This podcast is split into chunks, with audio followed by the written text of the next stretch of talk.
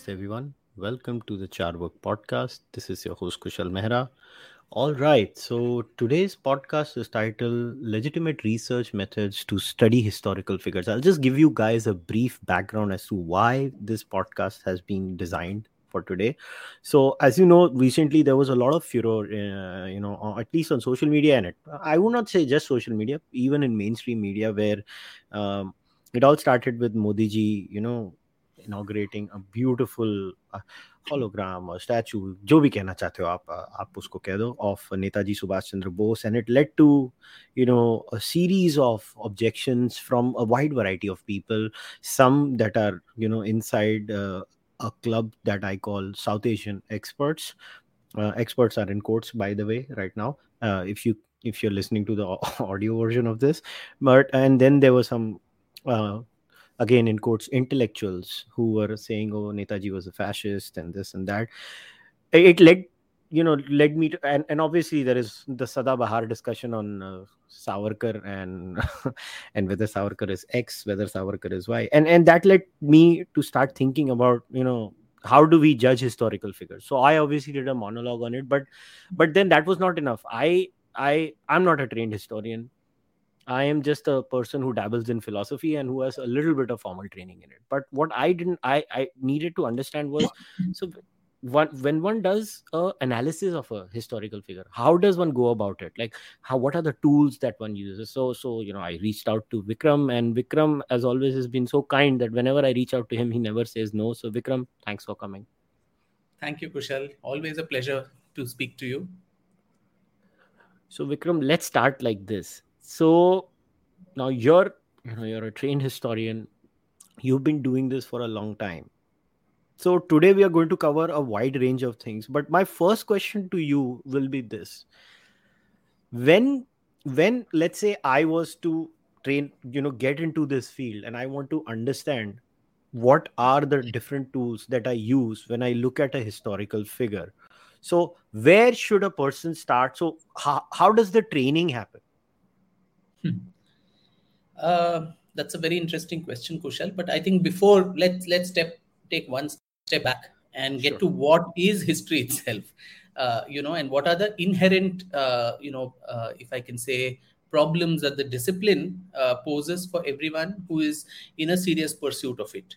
Now, first of all, uh, and and I'm drawing, since you said uh, you dabble in philosophy, I'm dabbling a lot in philosophy in what I've thought uh, of telling you today, uh, that, you know, first and foremost, you know, the past is not present for verification. The very, by very virtue, by the very virtue of it being the past, it is not present for verification, so much so like the physical sciences, where you can actually see and uh, you know, decipher for yourself in a lab or whatever.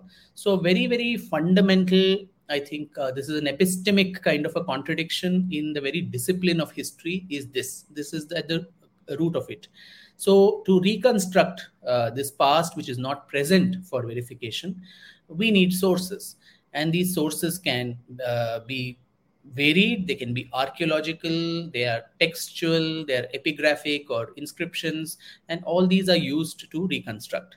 But then what is important to note, Kushal, is that these sources are themselves fragmented, they are biased, or they are incomplete. Uh, you know, some archaeological, uh, you know, ruins, buildings have been destroyed, or uh, texts are incomplete, something has been burned down. So they are fragmented, biased, and in, uh, incomplete. So inherently, all the sources that we need to reconstruct uh, a discipline of which we know very little are inherently compromised.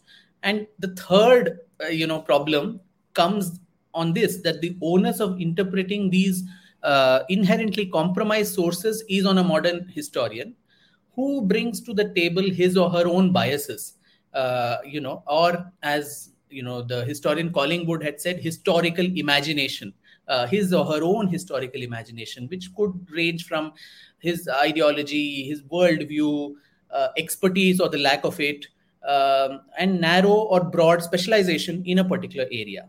So therefore, these three reasons, that the past is not present, uh, that the sources are compromised, and the person who's reconstructing the sources is himself or herself coming in with uh, biases, lack of expertise, whatever else, makes history as a discipline a very, very heavily, uh, should I say, mediated and a constructed phenomenon with lots of interpretations. Uh, so what we see is only a mediated version of the past, and that is what history is, which the present has created. So the interpretations are going to be subjective. And for that very reason, multiple pasts also will exist. Now, within the school of historiography, the way historiography has developed today, uh, the, the, the dominant school is the uh, is the one that developed in um, in Germany in just post-Enlightenment and all of that. We had Leopold uh, von Ranke, uh, the Rankian school of history, which is what a lot of modern historians uh, you know rely on, which is modern source-based history, which uh, also known as the positivist school, which uh, puts a lot of stress on scientific methodology, objectivity, and kind of, you know, uh, looking at sources, empirical, uh, empirical analysis and all of that. And that's become like the buzzwords. If you say uh, the history I write is modern, objective, scientific, empirical, you're past, as that is the golden standard of what history is. But, uh, you know, on this too, there has been a lot of criticism. Uh, in fact, another very eminent historian, Ethan Kleinberg, uh, you know, in his paper, Thesis on the theory and uh, thesis on theory and history. He says, and I just want to quote this for your viewers. Uh, he says this, uh, and I quote: "Existing academic history promotes a disciplinary essentialism founded on a methodological fetishism." So there's a lot of fetish on methodology. Methodology. What is methodology? And he says, he continues to say, uh, the field tends to produce scholars rather than thinkers, and regards scholars in technocratic terms. So historians typically write for other professional historians, paying special attention uh, to the interdisciplinary norms and gatekeepers upon which career advancement depends. This guild mentality fosters an ethos of specialized, you, you use the word in quotes, he has also used the word in quotes, experts, workmen who instrumentally employ their expertise, again in quotes, as proof of membership and performance of status. So, unquote.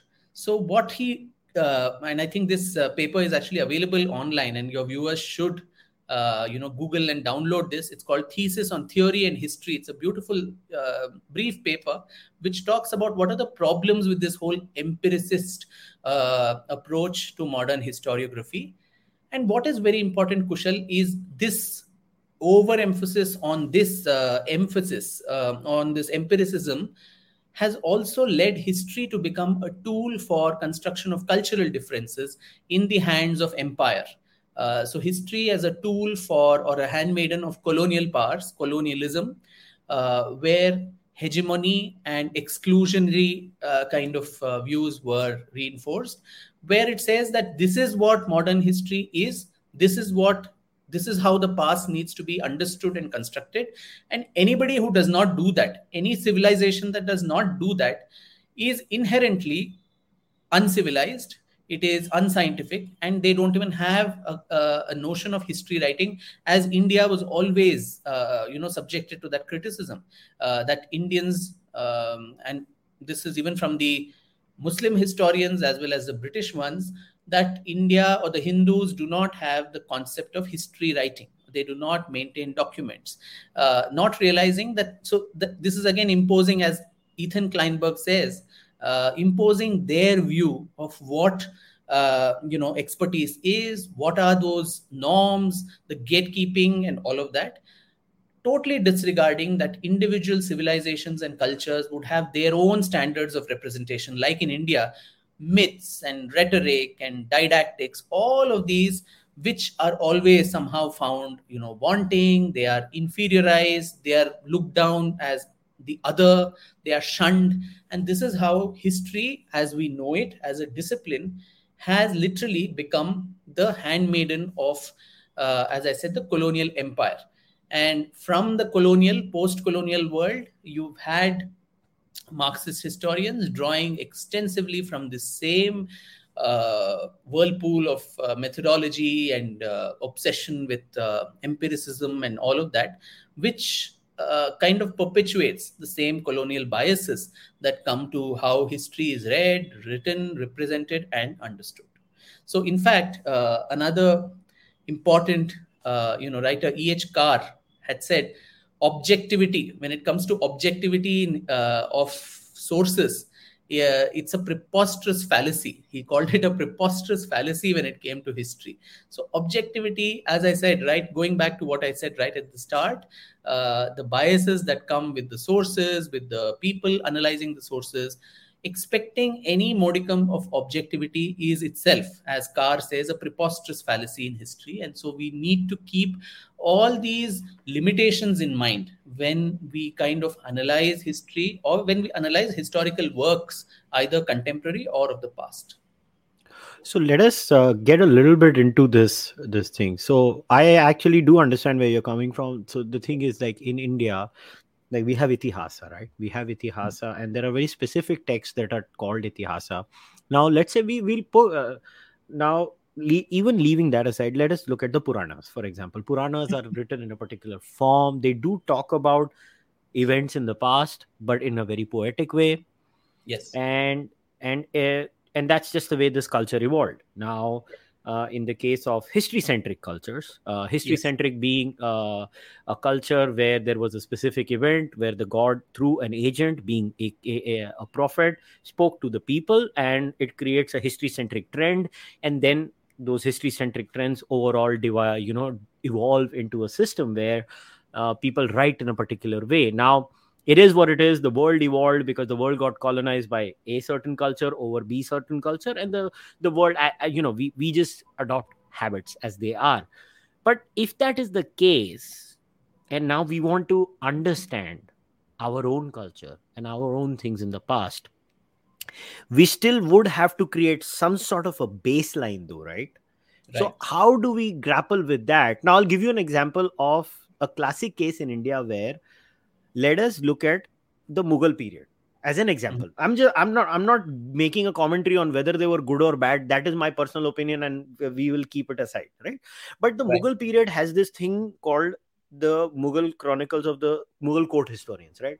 right? Now, even within that, I have heard so, and I don't want to take the names of historians. There are so many multiple views when it comes to Mughal court historians. So there is, uh, I can take these people's names. If you remember the Elliot and Dawson, right? Uh, history mm-hmm. of India, history and culture of India told right. by its own people. If I remember yes. that. It's a huge yes. nine thousand page volume or something like that. I mean, and all they did was, it was very funny. Their foreword said, oh, you said the British are bad. Look how bad these people were. That, that's literally the starting point in the foreword of Elliot and Dawson. And then they mm-hmm. look at Mughal court historians and they literally quote them and their view. Now, the the academic response to that was that Mughal court historians can't be the authority on Mughal history because they would exaggerate and show for machismo and bravado. So we should negate everything they have said, and they completely redid the whole history. Now, I so my question to you is, I could be using the same logic that you said, right, and interpret it that way. But that then creates a very weird case where here is the case of a Mughal court historian literally saying, oh, those heathens, we did this to the temples. and we did. But I would use that logic that you said and do some weird sort of mental gymnastics. Don't you think we would run into a problem there then? Yes, we are. And that's what we're seeing, that Kushal, all the time. Like, I'll give you one instance. I think it was...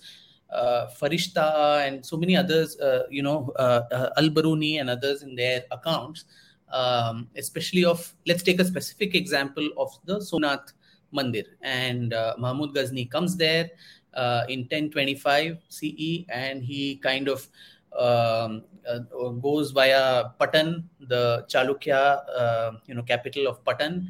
And the king Bhimdev has uh, run away. And so he has a free uh, run Um, through Patan, destroys it, and goes to Somnath. Uh, and then we know that the temple was destroyed. Now, what you you hit the na- nail on the head to show how distortion can happen there, where, you know, Al-Biruni and uh, all these people, Farishta and others, in uh, Farishta wrote much later, I think in the fifteenth century or so. Al-Biruni as a contemporary wrote that where, uh, you know, Mahmud Ghazni goes to the temple and he's first of all shocked to see that there are fifty thousand plus, uh, you know, Hindus who are not part of the royal entourage or, you know, the royal, uh, this one, because the king himself had run away. Uh, so these people, common people, were there to defend the temple, which was built almost like a fortress. Now, it took him four or five days to actually uh, annihilate them, slay all of them, and then make his way to the Garbhagriha.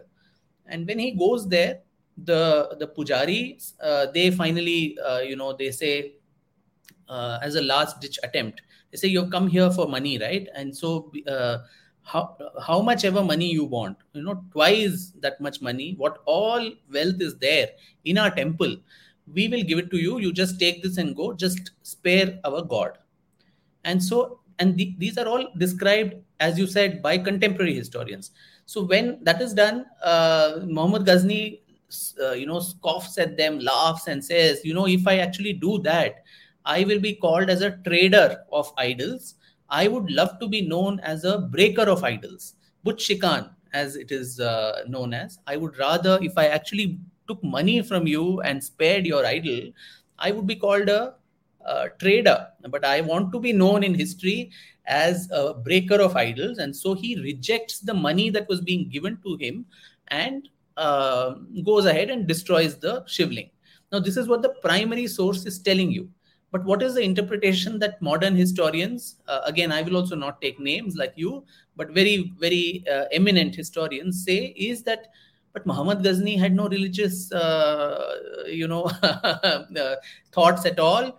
It was all done for economics, uh, that the temple, again, and then to also run this agenda of uh, Brahmin hatred, that, uh, you know, the Brahmins were also corrupt, they had amassed so much wealth, and the temple had become like this uh, fiefdom of all the corrupt and unholy people and practices. And so Mahmud Ghazni and people like him were not interested in any kind of iconoclasm, but they were interested in, they were attracted only by the wealth of the temple, and that is why he attacked it. And this is drilled down again and again to kind of whitewash uh, the very the, the theological aspects behind such an attack, or the uh, Islamic iconoclasm, which uh, you know uh, swept across India, particularly North India and so on, in the medieval ages.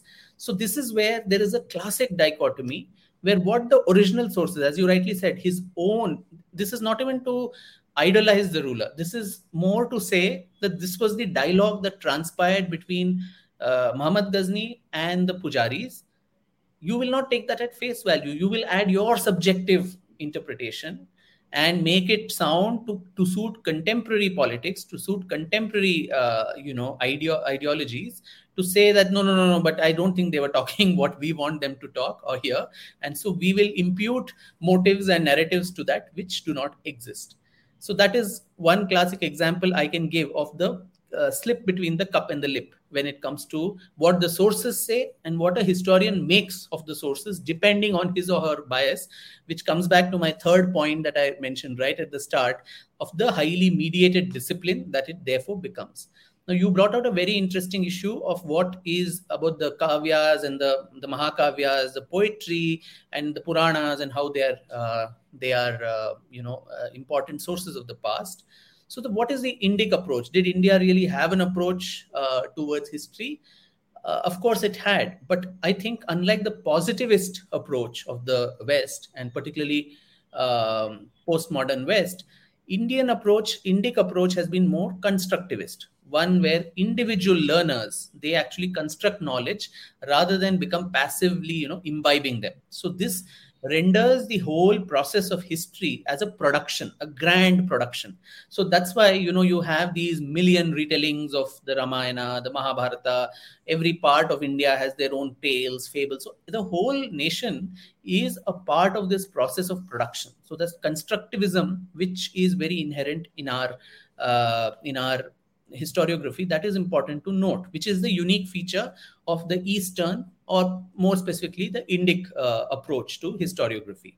And in our uh, texts, you have that famous uh, shlok, which goes uh, to say, Dharmartha Kama Mokshanam Upadesha Samanvitam Kathayuktam Puravrittam Itihasam Tachakshmate.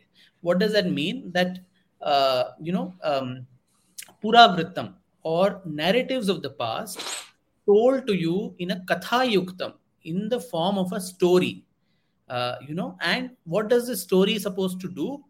It is supposed to give you upadesha or instruction. So the didactic of the whole thing, the instruction, moral, moral instruction that needs to be given. And instruction in what? In the four purusharthas of dharma, artha, kama, and moksha. One that does all of this, that is called history, itihasa, that which has happened. Itihasa, uh, that is how our people described history, not as merely a narration or a catalogue of events and documents and facts and uh, how the modern empiricists look at it, but there had to be a didactic nature to it. There had to be, it had to be told interestingly, kathayuktam. So you have all these fantastic tales and fables and all that, inside which is embedded the kernel of the historical truth. But it also needs to be instructionary to the common masses. So there has to be a moral fiber uh, attached to it.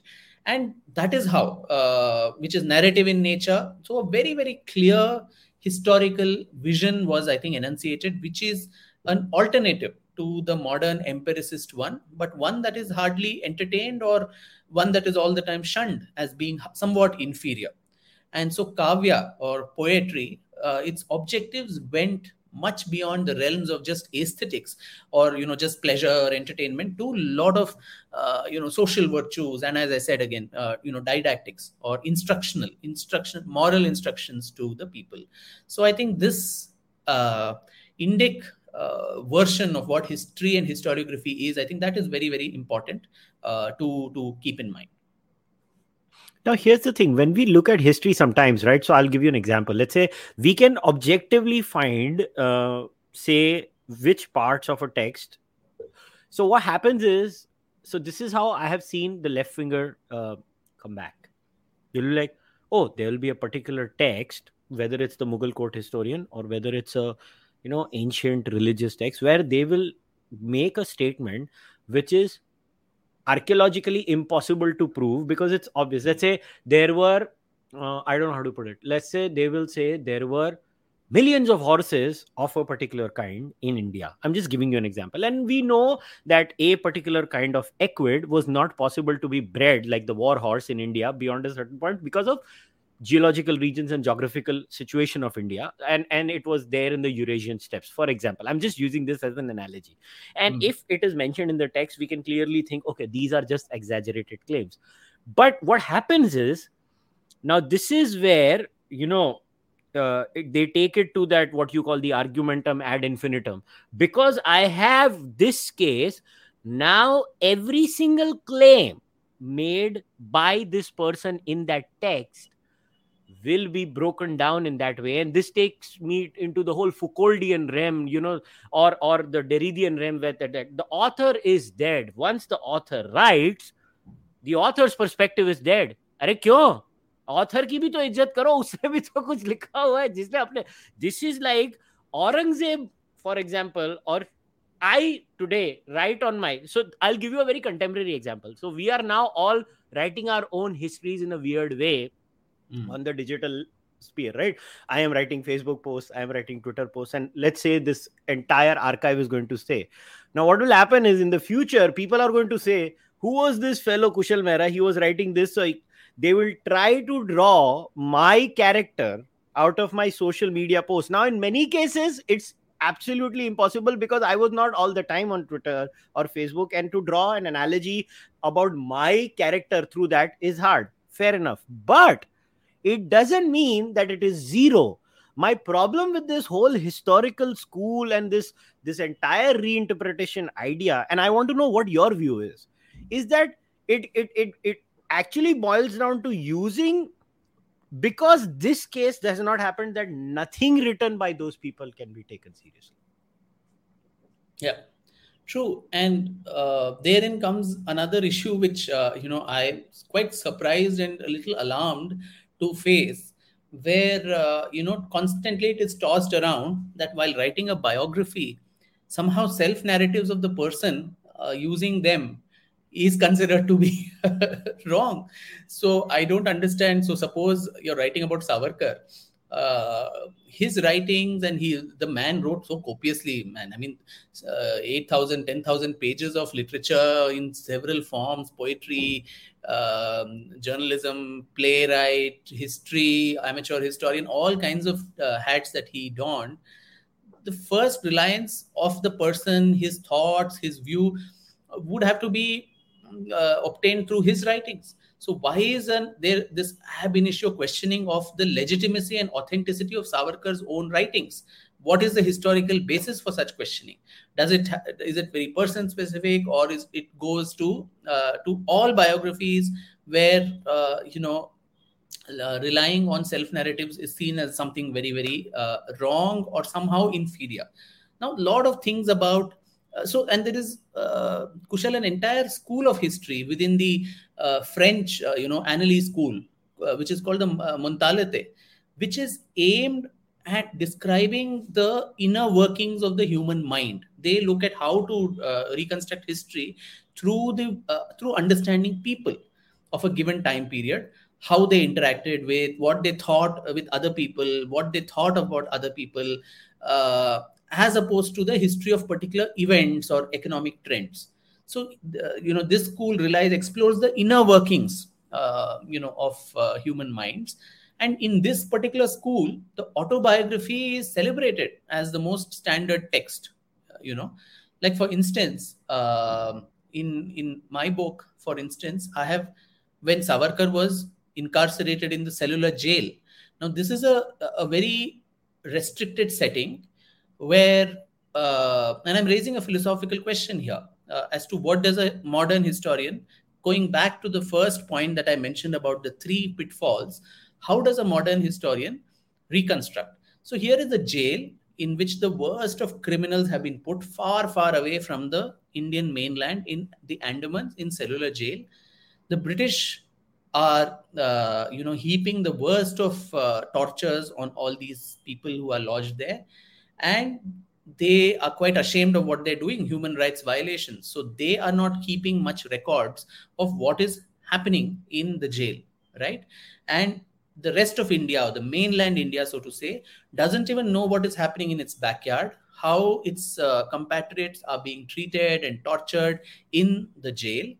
And these people are silently suffering there with the rest of the world completely oblivious to their cause. So much so that some of them had to write articles and smuggle it out so that favorable press in India could somehow get these articles and publish it so that the eyes of the Indians could be opened that this is how our compatriots are being treated in such a horrible, abysmal way in that jail.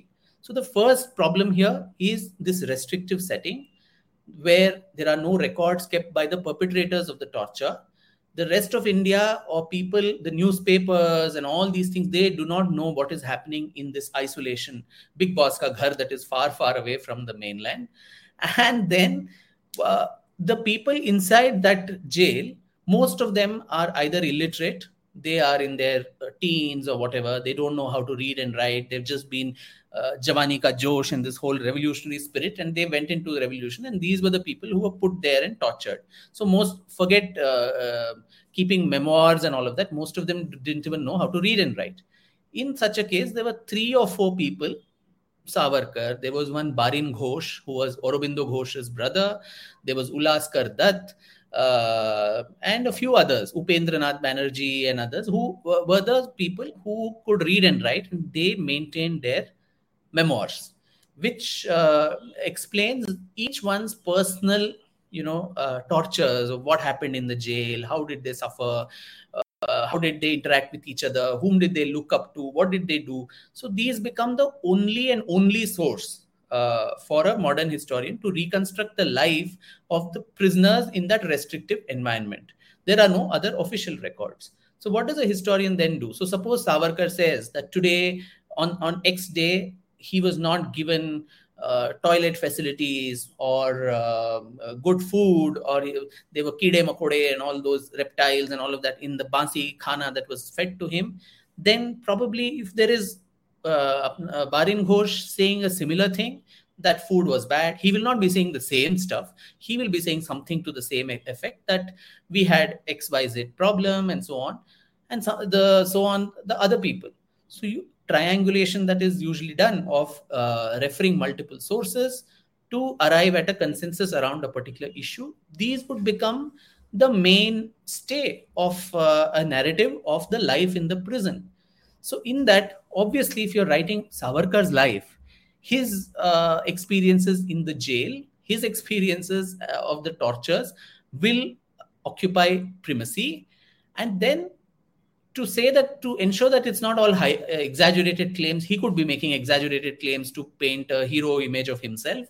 You kind of cross-tabulate that with what the other folks, the few handful people who also wrote memoirs, what do they say about uh, you know this uh, this the same circumstance and situation? So that is the best that one can do. But even for that, one is assaulted and said that, oh, this is too much reliance on self-narratives. So it really, really. So first of all, the cardinal uh, you know requirement, as I said, in the Montalete school or in uh, schools like that of historiography, uh, self-narratives is a very important idea to understand the workings of a human mind and how they interacted with the rest of the world. Secondly, not all circumstances in a person's life, since we are talking in this podcast today about how do you reconstruct a person's life, uh, more so in terms of a biography, not every aspect of a person's life uh, is going to be documented. Uh, uh, you know, uh, Emily Dickinson had written this famous letter where she said, "Abyss has no biographer." So the worst points of your life, you will not have documents, uh, you know, but then the biographer needs to ensure that this abyss is also covered in some way, either through some of the sources there or through uh, some other cross-tabulation, which needs to be done. But, you know, to be, to be somehow... Uh, damning of even such attempts, I think that shows very, very poor academic standards and very poor understanding of how history or the past needs to be reconstructed. Another thing that I find very fascinating in a subject is that, let's say, let's pick up Savarkar as an example. Okay, chalo Savarkar nahi, Guru Golwalkar. Okay. So we cannot use a person's own take for X, because in that sense, through my ideological leaning, this is what is happening honestly with Savarkar. This is what has happened many times, but I'm using Golwalkar as an example for this reason. So you'll always see bunch of thoughts is used every time to make a judgment on Guru Golwalkar ji. Okay. It is used. And uh, you know what is very interesting? Sharda ji has come on my podcast. You know, he's an active R S S member. I said, no, those views were wrong. And uh, Sarasanga Chalak, uh, the current Sarasanga Chalak, uh, Mohan Bhagwat Sahab has said, ki nahi, wo views us samay ke the badal gaye. And interestingly, nobody wants to say that uh, Golwalkar ji himself later on disowned those views. He's like, wo abhi mere view nahi hai. Magar what I want to make a point is a larger point. A court historian will say, I built, I, the great Mughal king, built a temple there or gave a grant for a temple there. That is valid evidence. Same court historian said, I will crush the heathens and I will walk over their idols by putting the idols under. No, wo cheating kar rahe ho tum. I don't understand. It's the same book. So this is literally come down to, uh, I like cherry- this version, so I take it. Yeah, cherry picking. Yeah, that's what it is. Cherry picking what is important for you. But if we talk again only of You know, biography, because I think the life of men and women and biographies are so important, Kushal. So uh, I draw your and your viewers' attention to that very classic essay, which again, I think people should read, of uh, Virginia Woolf, uh, who in nineteen thirty-one, I think, uh, wrote this thing called The Art of Biography, uh, in which she says the bio- biography is the most restricted of all arts. Uh, why does she say that? Because one of the strictest rules of a biography is that you have to authenticate facts. Uh, but then documentation in the way of facts is uh, alone is inadequate. And you uh, from that, you get some kind of a shell of the uh, public life of the person. But the deep matter of any biography is the private life, the inward life, right? But then there is no such thing as a complete life. Uh, if you look at your own life and try to tell the whole truth about it, I don't think you can. uh, either you will suppress some of the information or you would have plain forgotten. I mean, Kushal Mehra, what he did forty years, I don't know how old you are, Kushal, you're just eighteen years old. So uh, eighteen years ago, forty-one. Uh, yeah, so so what you did then, we don't know. So you may not remember and so on. So there is no such thing as a complete life. So if you if you're looking at your own life and you try to tell the entire truth, even that you cannot. So there is no way. So the inner life always remains, uh, you know, a mystery. But then the best biographies expose or try to touch, uh, at least skim the surface of that hidden kernel of a person. And an honest biographer is one who would admit that there is no way you can reach that inner kernel, the inner life of this person. And that uh, uh, what I said about Emily Dickinson, that Abyss has no biographer, that is the problem. But then not to attempt the abyss, I think that seems to me to miss the whole point. Uh, so to get to that inner kernel of the person, along with the outer shell of the public life, you need to depend upon the person's own thoughts, writings, experiences, sufferings, all of that. So also, uh, you know, if you're writing about someone, uh, then there are people who are close to the person, uh, you will depend on them. So Virginia Woolf, again, in that essay, she talks about this very, very nicely, that uh, she says that if you want to write about a Mister Jones, you need to rely on his widow, a certain Missus Jones, to give you access to all of his letters and documents. And what does she say? I want to quote her here. She says it very nicely. She says, and I quote, "The widow and the friends were hard taskmasters. Suppose, for example, that the man of genius about whom you're writing this biography was immoral, ill-tempered, he threw the boots at the maid's head. The widow would say, still I loved him. He was the father of my children. And the public who love his books must on no account be disillusioned. So cover up, omit," unquote. So the and the biographer obeyed.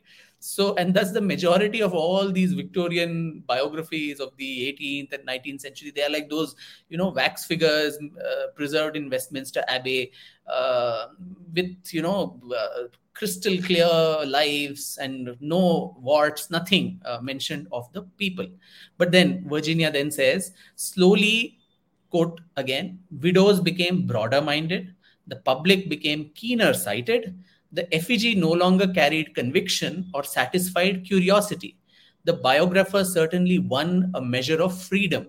At least he could now hint that there were scars and furrows on the dead man's face, unquote. So that's how biography has evolved, where uh, inevitably we have to speculate. We have to make informed conjectures on those abysses of a person's life which do not have documents and records. And there are gratifying moments when, you know, you you speculate and then find uh, find the uh, proof of accuracy. And there are, of course, less gratifying moments where you find your conclusion was very, very far-fetched. This is all part part of the game. So biographies, I would say, they're the most, uh, you know, literary-minded of all the historical subfields, because a biographer has to identify his character with his characters. He almost has to tread on the path that a novelist, uh, you know, does, and his techniques, understanding mentalities, emotions, ambiguities, insecurities, exploring um, all kinds of, you know, personal relationships of your protagonist with others in depth. But, but unlike a novelist, a biographer is an artist under oath. He cannot, he or she cannot make up things or add his or her own facts. So that is why I think she called it the most restricted of all arts. You have to do all of this. You have to be like a novelist, but at the same time, you are an artist under oath. You cannot make up things or add add things to buttress your narrative. So unlike all other historical writing, which focuses on, you know, underlying structures, processes which move the societies forwards or backwards, biographies, usually I think they underappreciate the social and political context of the subject, which in turn, uh, I think, shapes the protagonist. But those are very, very important also uh, when one is crafting a biography. Also, you know, another question I wanted to ask you, and again, what is the theoretical perspective on this? So, uh, again, let's take Mahatma Gandhi as an example, right? So there was a Mahatma Gandhi who lived in South Africa, for example. Uh, whether we like it or not, Gandhiji's statements made in South Africa when he wrote letters to the then Britishers at that time during that, they they had a stench of racism in it. I don't know how else to put it, but it is what it is. And yeah. then human beings change over time. The Gandhi yes. that came to India looked at the Gandhi from the past and changed his views through later writings, and we find it. So when you are writing something as a biographer, yeah. you are restricted. So let's say in your cases, you know, you you you wrote more than a thousand pages on Savarkar in two volumes, right? But my question from to you as a historian is that how does one create a narrative? So I'll give you a very funny parallel analogy now. So what happens is in religion, this problem occurs all the time, right? So I'll give you the example of the Quran. So in the Quran, there are the Medinan verses and the Meccan verses, right? The Meccan verses when, was when the Prophet was in the Mecca in the early stages. And then when Islam expands, it goes into Medina. Now, what happens was even within the text, there are verses which are, as per the belief of the Muslims, the direct commands of God through the Prophet. And they are contradicting each other. So they came up with this concept of abrogation, right? Uh, the latter verse is more valuable because it came in a later stage, because at that point of time, X history has passed. So how would you deal with a scenario like this when you are studying a, or doing it a biography on a person where their views are changing over a period of time? Because whether we like it or not, Vikram, eventually at the end of the day, no matter how much we try to avoid. And, you know, I have to appreciate it because that's one of the first things, if you remember, I messaged you privately when I read both the books. Is what I loved about it is you try to stay out of the realm of making any judgments on Savarkar, the person. But we are all humans and we are going to do a little bit here and there. After all, we are human beings. We're going to judge people from our present idea, no matter how much we try to avoid it. So how do we do that when we are writing a biography? Is my my uh, answer to that, Kushal, would be twofold. One is uh, very important to to understand con- this important thing called context. I think context is very important. Out of context, you can explain or damn anything. Um, but when you put things in perspective, in a context, uh, in as school children, we used to say, explain with reference to context, right? So uh, that was very important to actually explain. Uh, understand a person also, as you rightly said, Gandhi in South Africa, what he did. He he also got a medal um, at that time, Kaisare Hind, for being loyal to the British in the Boer War, at the Zulu War and all of that. So are we then just, that's a fact. So does this fact in itself help us to conclude that Gandhi was a stooge of the British? Uh, or do we see in the entirety, in the context in which that uh, happened, and later on, how did he evolve, as you rightly said, as a person? So all of us, none of us are static. The, the minute we are static, we are dead. So, uh, so as we evolve as human beings, our thoughts, our ideas, our ideologies change.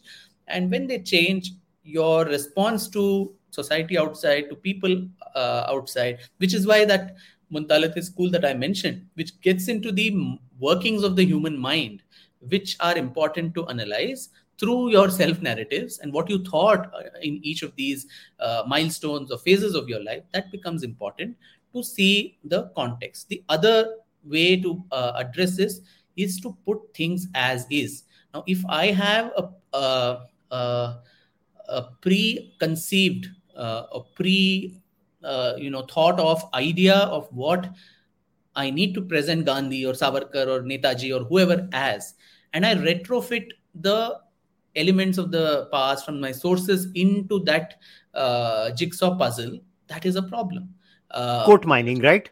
Yes, exactly. Exactly. So if I do that, then that is hugely problematic. Uh, but so l- let your reader see this evolution of this man.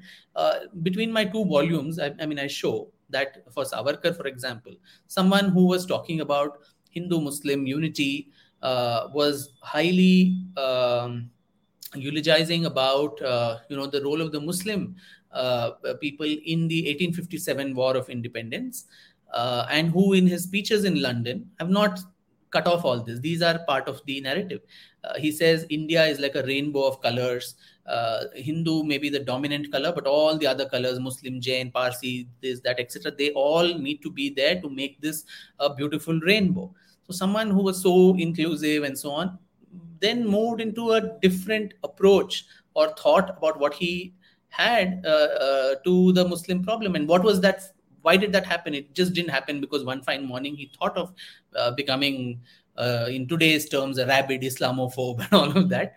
But then there were things around him that were going on. And people are constantly responding to the society around you. In his case, what he saw, the tortures in Cellular Jail, the uh, the Khilafat movement, the Muslim separatism that was gathering ground with the Muslim League and uh, Morley-Minto reforms, all of these added to this man's worldview of, no, I think what I was thinking then was wrong. And I think I need to uh, model a new intellectual response to this problem. And thereby came up with his whole th- theory of Hindutva and so on. So this evolution is there for all to see. And then the same person, closer and closer to uh, freedom, uh, has a uh, has a different view from what Ambedkar says, where Ambedkar is talking for an exchange of uh, populations, because these are two different cultures. We have to completely, you know, kind of separate the two of them. They cannot live together. The Muslim can never accept India as Uh, uh, as his or her motherland, cannot be loyal, all of that, because of this Darul Islam, Darul Harb, all that which Ambedkar said. But Savarkar is still saying that, no, let's have a, there may be two nations and all of that, but we can live together under a common constitution. The Hindu Mahasabha came up with such a constitution draft, uh, which kind of provided equal rights to all people, irrespective of your religion, citizenship rights, uh, fundamental rights, uh, all of it given equally to everybody. So Uh, for somebody who, so as a biographer, you, it's it's it's beautiful to see this evolution of a man uh, or a woman, and to present that to the reader, saying, look, this was how this man was in his childhood, in his youth, in his mid mid age and his old age. And it's for the reader to then make up their mind as to what trajectory they observe and uh, what aspect of it do they agree upon.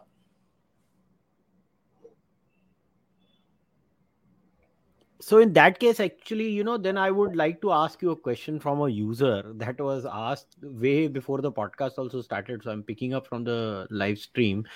So somebody has asked, you know, when we, even before we begin, so then in such a case, then can we bring in tools, let's say, from hard sciences when we are doing biographies or, you know, looking back at history? Like this person has asked like something like Pleiodynamics, which is proposed by Peter Urchin. I think it was proposed in two thousand ten. So it's a transdisciplinary area, right? It uses uh, cultural evolution. Okay. Uh, I don't know much uh, about it. Economic history, clionomics, macro sociology, and stuff like that. So it's basically mathematical modeling of this. So, so I guess what, what would be happening in a case like that would be that, you know, I look at the courts. Uh, something uh, I, I don't think so. Bill Warner has done something exactly like that with Islam. But Bill Warner, what he has done is he's done a meta-analysis, right? So what yeah. Bill Warner has done is looked at the Quran. How many verses talk about this? How many verses talk about that? How many do this? How many do that? Then I create a baseline sort of thing, a baseline score chart, and then I put it according to that. And then I put every religion in a comparative assessment. Obviously, it stems from an a priori value judgment that I am, let's say, how many Uh, homophobic verses are there in one text or in one thing. So I will give X marks for homophobia. I will give X marks for misogyny. I will give X marks. So obviously, it's a it's an arbitrary line, and we have to draw a line somewhere when you are judging historical characters. I get that, but do you think then in biography some of these tools can ever be used? I would find it very difficult because I think human beings are so complex, and as I said, biography finally. Uh, is not a collation of facts, a collation of documents, and the the just the meta-analysis or just the public uh, shell, uh, outer shell, but that inner kernel, which is of a, you're writing about a human life, a human being. And so uh, everything that accompanies that, you know, the emotions, the struggles, the ups and downs, the joys, the struggles, sorrows, Uh, all of it, the triumphs, everything needs to be uh, analyzed, the interpersonal relationships, uh, their own self-assessment of themselves, all these things. Um, if if we could actually mathematically modelize our own lives, I don't know, then maybe we may not be able to be what we are and life would be so boring and predictable. Uh, just as... Uh, As much as astrology is a predictive tool, uh, which will tell you what is going to happen uh, based on some celestial object somewhere, it kind of reduces your life to very predictable kind of a thing. No, I mean, that, that is a kind of mathematical modeling where you know that once this planet goes into that transit or something else, this is going to happen to you depending on where it is in your chart and all of that. So I do not somehow uh, think that uh, so much of mathematical precision can be used in the understanding of human lives. They have to be, each human life is very unique. Uh, each human life struggles and uh, sufferings are uh, unique, and so they need to be studied and analyzed on, I think, those principles and not uh, made into a model of any sort. I actually tend to agree with you, because what happens is when you're You know, predicting historical events is a very different thing. You can use scientific facts like, okay, there was global warming, there was global cooling. So this civilization collapsed, that civilization sprung up. And you can pandemic. make certain macro... Pandemic, yeah. You know, like what happened to the Spanish flu. So we know vaguely maybe that's what will happen to COVID and whatever. Yeah. Sorry. Yeah. So, but in the case of individual biographies, making an objective judgment about someone, like I said, even that's why I use Bill Warner as an example. Like, to model it, Bill Warner starts with an a priori assumption of these are the scores I'm going to attribute. Now, it is cultural, uh, culturally sensitive, right? Like now in today's moral hour, most cultures yeah. think, you know, homophobia tra- and all these racism and all these things are, uh, uh, I'm not saying I'm a subjectivist. I am an objectivist. I believe these are actually bad things, but you know, maybe another culture might go out there and say, uh, oh, I'll give you an example. If I model into it, joint family system is inferior and nuclear family system is superior, for example, right? Or something of that sort. Now, there will be a pushback from certain cultures that genuinely say, no, we have benefits in the joint family system. And and I think some people are something. Sometimes when you're doing a biography, it's just beyond that statistical modeling, right? Correct. Correct. Very true. Yeah. All right, Vikram. Yeah, so now I'm going to start asking you questions because there are too many of them. Uh, okay. So I'm going to start doing that uh, because I... after a while. so, so somebody has asked now, sir, you have, so this is a person who consistently reads you apparently. So, okay. Sir, he's writing that, sir, okay, now you are, you, because you had announced it on the podcast also that, you know, your next project is going to be Tipu Sultan. So this question is, uh, is about that. So, sir, when you're studying Tipu Sultan, uh, you know, how, how are you going to go about defining your sources or studying your sources? So I guess the question, so I'll read it. Uh, sir, what are the sources would you be referring to in your study of Tipu Sultan? Would it be completely based on his writings and that of contemporary Muslim English writers, or or how are you going to go about? Are you going to incorporate archaeological e- evidences too? I'm so uh, you know fascinated, Kushal, that people go so deeply into what we say and read and I mean write and so on. Uh, I must mention this other person who uh, on Twitter. Feluda Mitter, I don't know what uh, what his or her uh, real name is and so on. Uh, a great fan of yours also and your podcast. And the yeah. kind of mining that he's done of uh, the book and, uh, you know, uh, how many sources, how much is coming from this, how much is coming. I think this is very, very heartening that, you know, what we, what we uh, do so much uh, work, it's actually touching a chord somewhere. So yeah, for to this question, I would say, um, you know, it's going to be a plethora of sources. It's not just his, uh, his yes, that's him, uh, Feluda Mitter. That's the so, Twitter handle. Uh, so I thought I'll just give him a shout out by putting his name on the screen. Yes. so um, so there's going to be a plethora of sources. And uh, interestingly, when I went to, uh, I I commenced research on this sometime back. Uh, and when I was at the British Library in London, there was a, when the Uh, Srirangapatna fell in seventeen ninety-nine to the British. Uh, the, most of Tipu's books and his library, et cetera, was ransacked. A lot of what he had, because he was a great reader. Uh, you know, he also got a lot of books from across the world. Uh, so many of this was shifted away to London. The British were mortally scared of him. They also wanted to understand what this, what's going on in the mind of this man. And he had this very uh, curious. Uh, you know, habit of every morning, uh, while he was sitting in his loo, he would sit there and write his diary of the previous day or previous night, uh, particularly of the dreams that he got. And very, very vivid dreams, uh, most often some angel coming there and saying, go and destroy this temple and that temple or church or whatever. So in the morning, this man rushing to the loo, sitting on the pot, probably sitting and writing uh, whatever, so that he doesn't forget. Uh, all these dreams were put together in his own hand.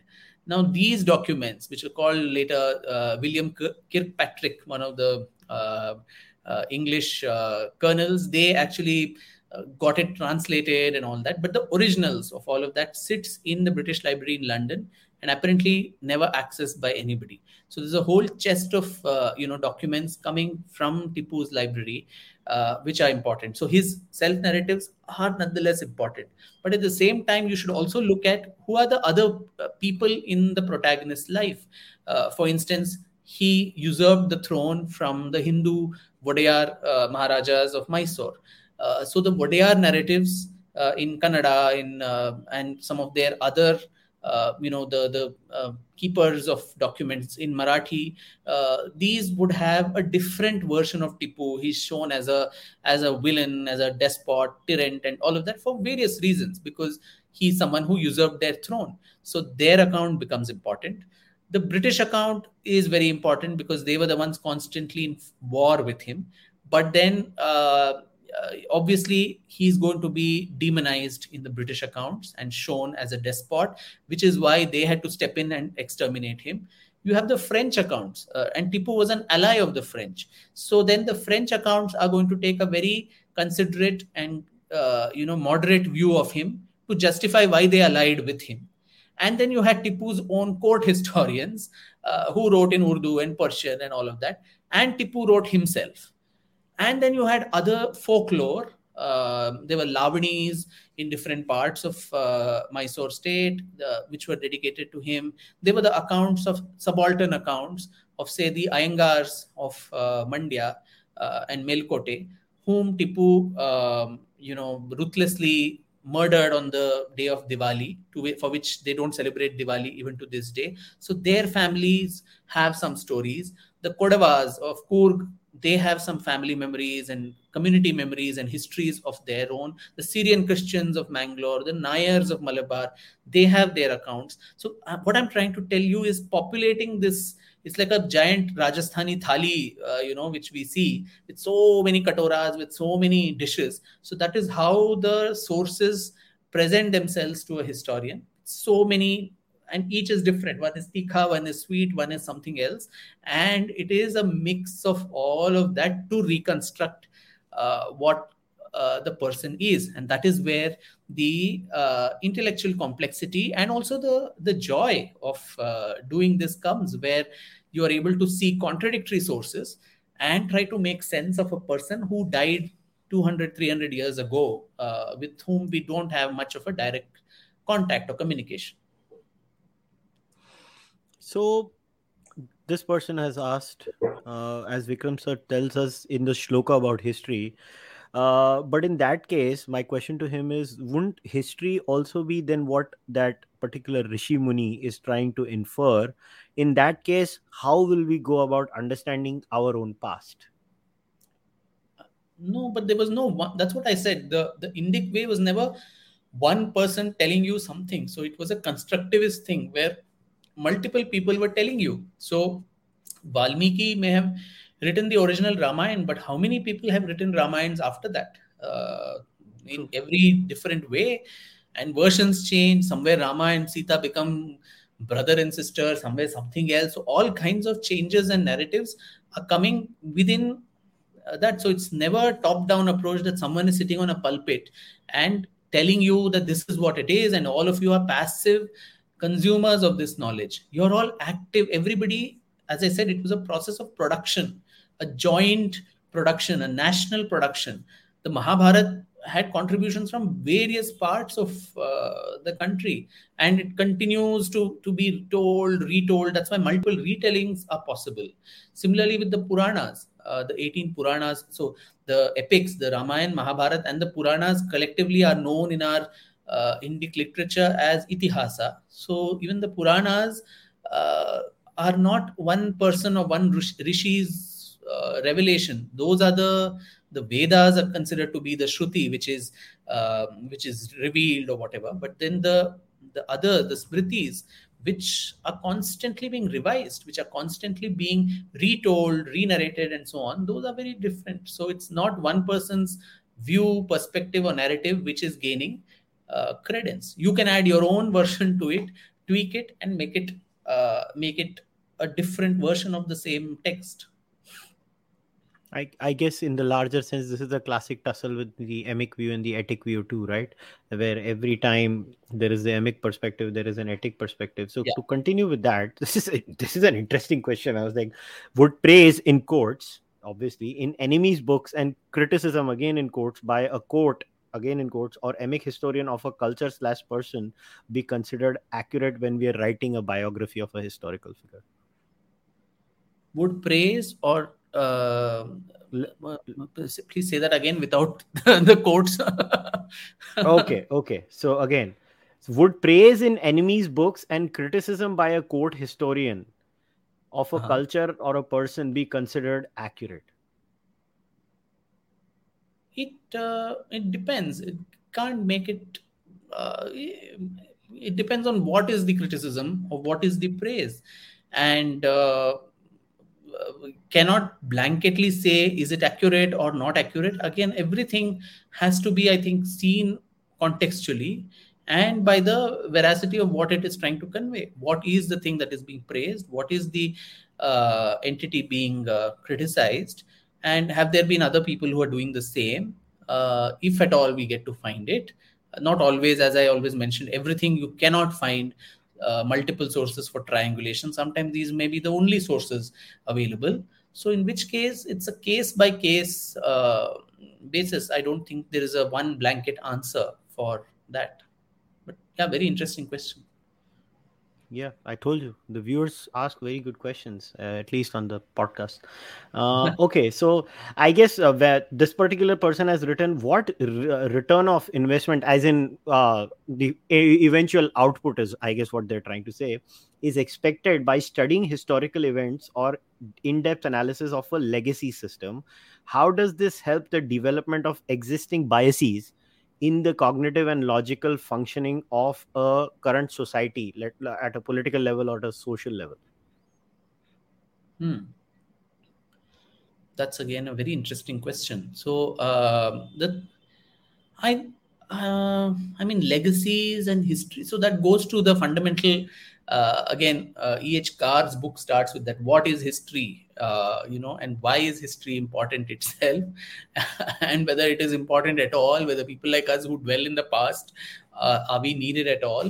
I think it is important to the effect, to the uh, to the extent that uh, we need to learn from the mistakes of the past. Uh, a lot of mm-hmm. a lot of human behavior, though we are not modeling it, uh, in, in as the first question uh, you know asked.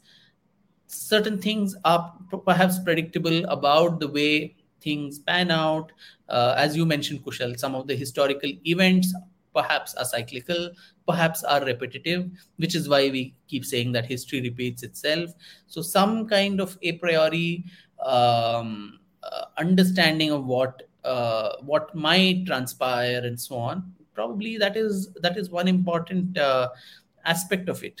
And history also then gives itself away to political, uh, contemporary political misuse or abuse uh, of any kind, uh, because uh, in the third aspect of that mediation, the hist- modern historian who comes, as I said, he or she comes with the biases, with their ideology, more importantly. There's probably, uh, as I said, the fallacy of, uh, you know, uh, objectivity, uh, preposterous fallacy, as Carr said, that you cannot have anything which is objective completely. There will be inherent biases which will creep in.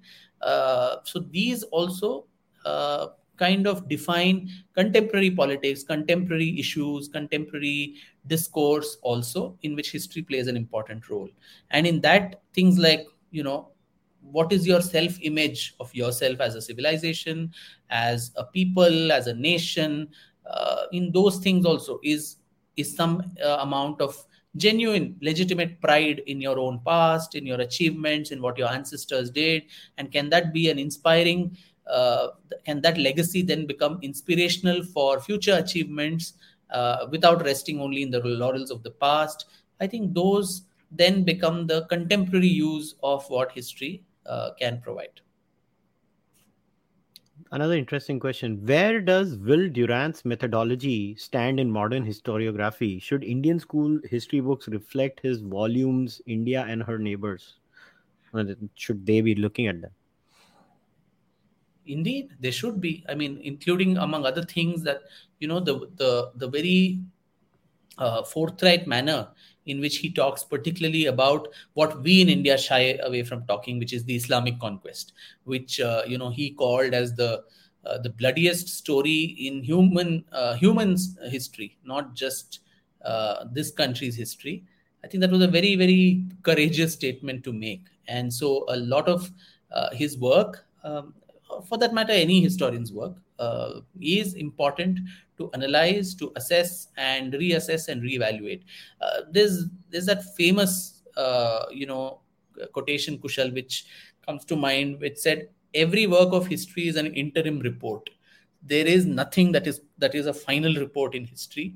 I think it was, I forget uh, the name of uh, uh, the historian, American historian who said this. Uh, his name skips me. He says, what people did in the past is not stored in amber, immutable through the ages, and every generation looks back and drawing from its own experience tries to illuminate the past.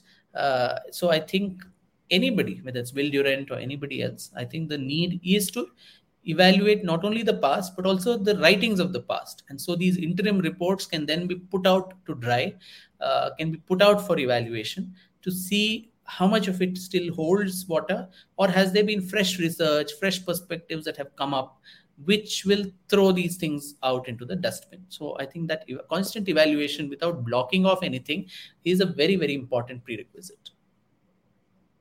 All right. So this question is very specific to Indian historians. So uh, the question is that uh, the, the current extreme bias, uh, when I say bias, the bias is clearly towards the left when it comes to historians in India. Is it because they have grown up with a particular narrative and it's hard to rewire? Or is it always political to favor a particular community because it stems from a way of looking at the world itself? That's a good question. So I think it's a bit of both. Uh, a lot of the the training also renders you in that direction and orientation. And a lot more is also political uh, because most of them are also, I mean, quite unabashedly card-carrying members of political parties, particularly the various wings and factions of the of the left. And so, and how do you then... they then say that they are in any way objective or neutral, or you can't be uh, when you're affiliated to a party. You write articles which get uh, published in a in a political party's website, and then you say you're an objective uh, assessee of uh, of any work. I think that doesn't uh, hold. So I think it's a bit of both. It's a bit of training uh, that comes and orientation about how you see the past itself. As I said, these are different different schools and methodologies. Uh, so the Marxist historians would always cough at the the Annales school, which I mentioned. Uh, so similarly, but then all of them draw from that larger Rankian uh, model, um, or the critical theory of the you know the the the the Frankfurt school and all of this. So each of them have developed uh, their mindsets uh, partly in that way due to the training and orientation. And a large part, I think, is also contributed by contemporary politics and how you need to ingratiate yourself to your uh, overdogs, so to say. Fair enough. Um, okay, this question is, it's again, very interesting. Is there a good ranking system of Indian prime ministers or historical uh, figures using empirical objective methods similar to how historians in America and U K rank their presidents and P Ms? Are you aware of that? Any kind of research that happens in India where prime ministers and presidents are literally ranked like in America? I I, I know in America, this is a very constant thing. They keep doing it. Like similarly, yes. Like the Bill Warner thing, right? Yes. Set the criterion and then start doing it. Right. Unfortunately, no, I don't think. Other than some random media survey and all that, which asks people, vox populi, I don't think anything else. And there, there is uh, recency bias, confirmation bias, uh, where obviously if you ask today's uh, someone on the road today uh, who's not even aware of or was born after Indira Gandhi died or whatever, then, you know, uh, they would not even rank her. Modi comes uh, more uh, commonly to your mind, or a Manmohan Singh comes because you've seen uh, the recency bias comes in. But uh, scholarly uh, kind of ranking or assessment, sadly, no, not done.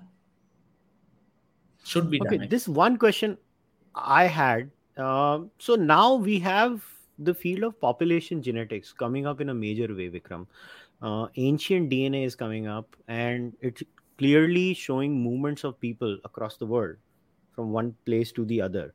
So as a historian who looks at the past and analyzes thing, these things, obviously you are more, we, we are focusing more on biographies now, but it's just a general question I wanted to ask you. And, uh, you know, and another factor that I wanted to add was that even when we're looking at history, you know, let us look at, say, climate change or uh, or natural disasters that are caused, or other other factors. Like in the case of the Indus Valley civilization, I'll tell you, one of the major factors they consider in in, in the migration out of uh, I V C uh, eventually were also climatic conditions. So how much of an impact do these things also come when you are even looking at a biography, let's say, of a, hist- of historical figure way back in the past, that maybe there were certain climatic conditions that led to a person and this very harsh view that that person had, and maybe we need to remodel our assessment of that person when we are making a moral judgment today?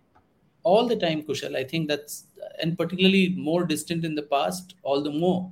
Like, for instance, uh, you had the Rakhigadi excavations and the the genetic, uh, the D N A analysis and all of that that followed there, the archaeological uh, analysis that followed, that has uh, changed what was already suspect about this whole Aryan um, uh, Aryan invasion theory, Ar- Aryan migration theory and all of that.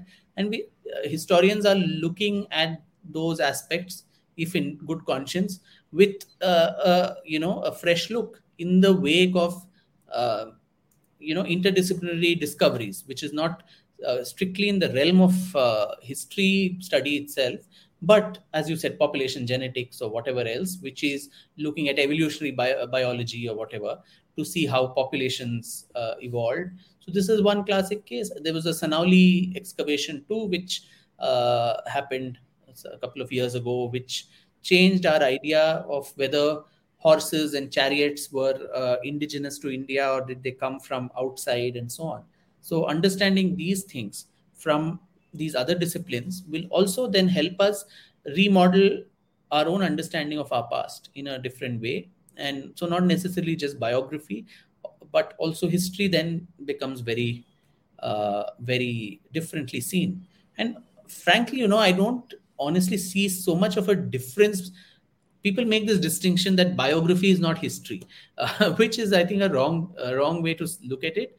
Uh, biography is history. Uh, so history seen through the eyes of a person, or a biography, uh, is, I think, very uh, a very important document where, uh, you know, through the person, through your protagonist's eyes, you're purviewing that era, uh, the the. the life and times. Usually the subtitle of life and times is used. So the life is important. The times are also very important.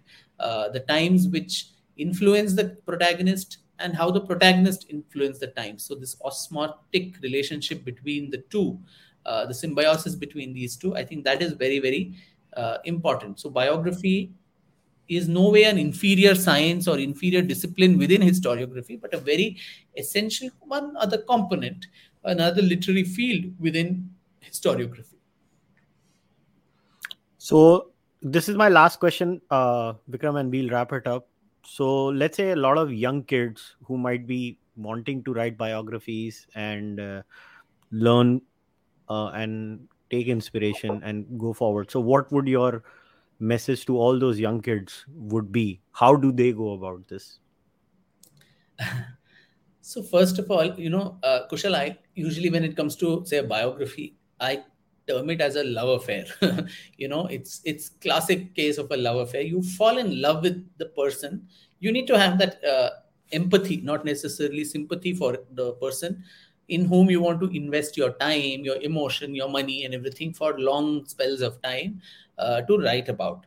Uh, and then just as it happens in a love affair, you start chasing your love interest, uh, literally stalking them, uh, which happens in the course of the research, which is you rummage through every old attic, every old uh, letter, you know, your by uh, your protagonist's enemies become your enemies, your their friends become your friends. You start somewhere subconsciously becoming their advocate almost.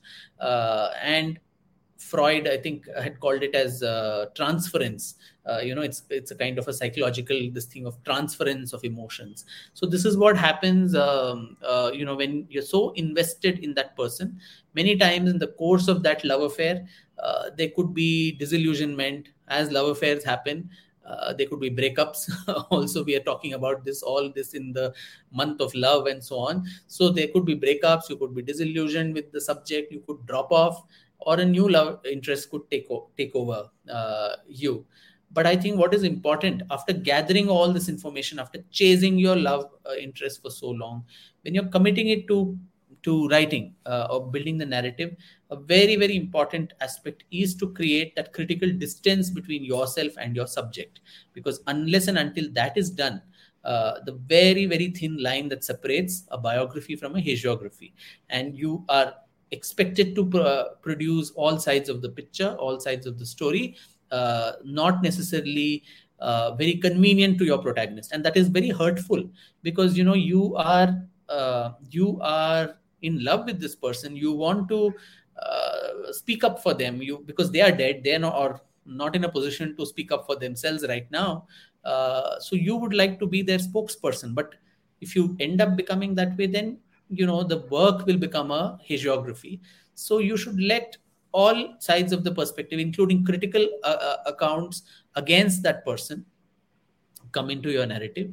Some of the protagonist's enemies, if they've said what they've said, or opponents or rivals, what they've said, all that coming into. And suddenly, uh, as I said, the artist under oath is asked to take this moral, become a moral eunuch, or, uh, you know, separate himself or herself from Uh, from making judgments, from making uh, value judgments about the person, and step back and cut off the, you know, emotional cords. That is a very, very important component of any biography uh, that is uh, written, if it is to be taken seriously. And um, for those who would like to do, I think it's a fascinating, it's, it gives you voyeuristic pleasure to, you know, to be able to look into someone else's life.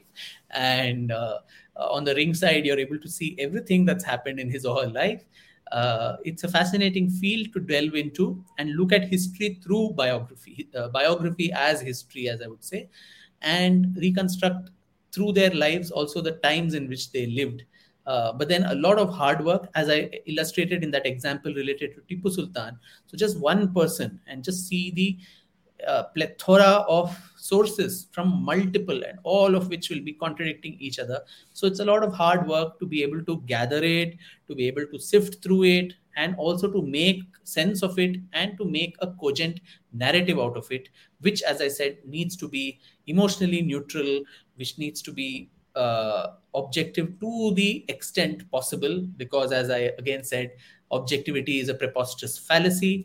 Uh, so there has to be, uh, to the extent possible, that objective narration of whatever you have gathered.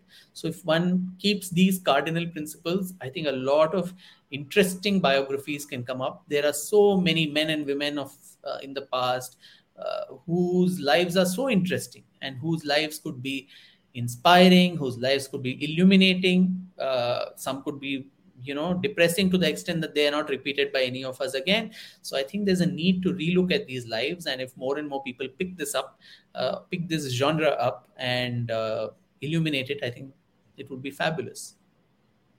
Fantastic. I couldn't have worded it better. So, you know, I'll just say this in the end, that writing about his figures uh, and historical figures in the past is always a tricky question. Now, you know, like Vikram said, you have paucity of information, then you have to sift the information and take where, and then you have to do your internal decision. Okay, I will put X over Y, and that's where, you know, the subjective element comes, because at the end of the day, we are all having certain views.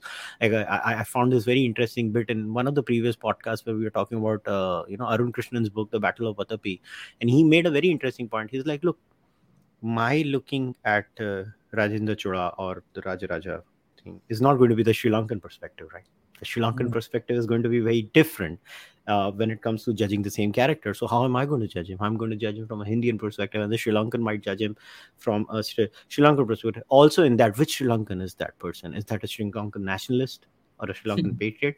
Or, or or somebody who's a Sri Lankan Marxist, which is not a nationalist or a patriot, right? So it depends. Like maybe the Sri Lankan Marxist and the patriot might agree with the Indian version, and the Indian Marxist might agree with the Sri Lankan version. So it's it's all coming from a preconceived notion from where we preset our biases. And but the thing is that why why I've thoroughly enjoyed, and I repeat this, and when I read Vikram, uh, both the both the parts of of Savarkar, and you know, I, I always have this habit. Okay, I'll look at the references. I'll try to dig up the references as much as I can.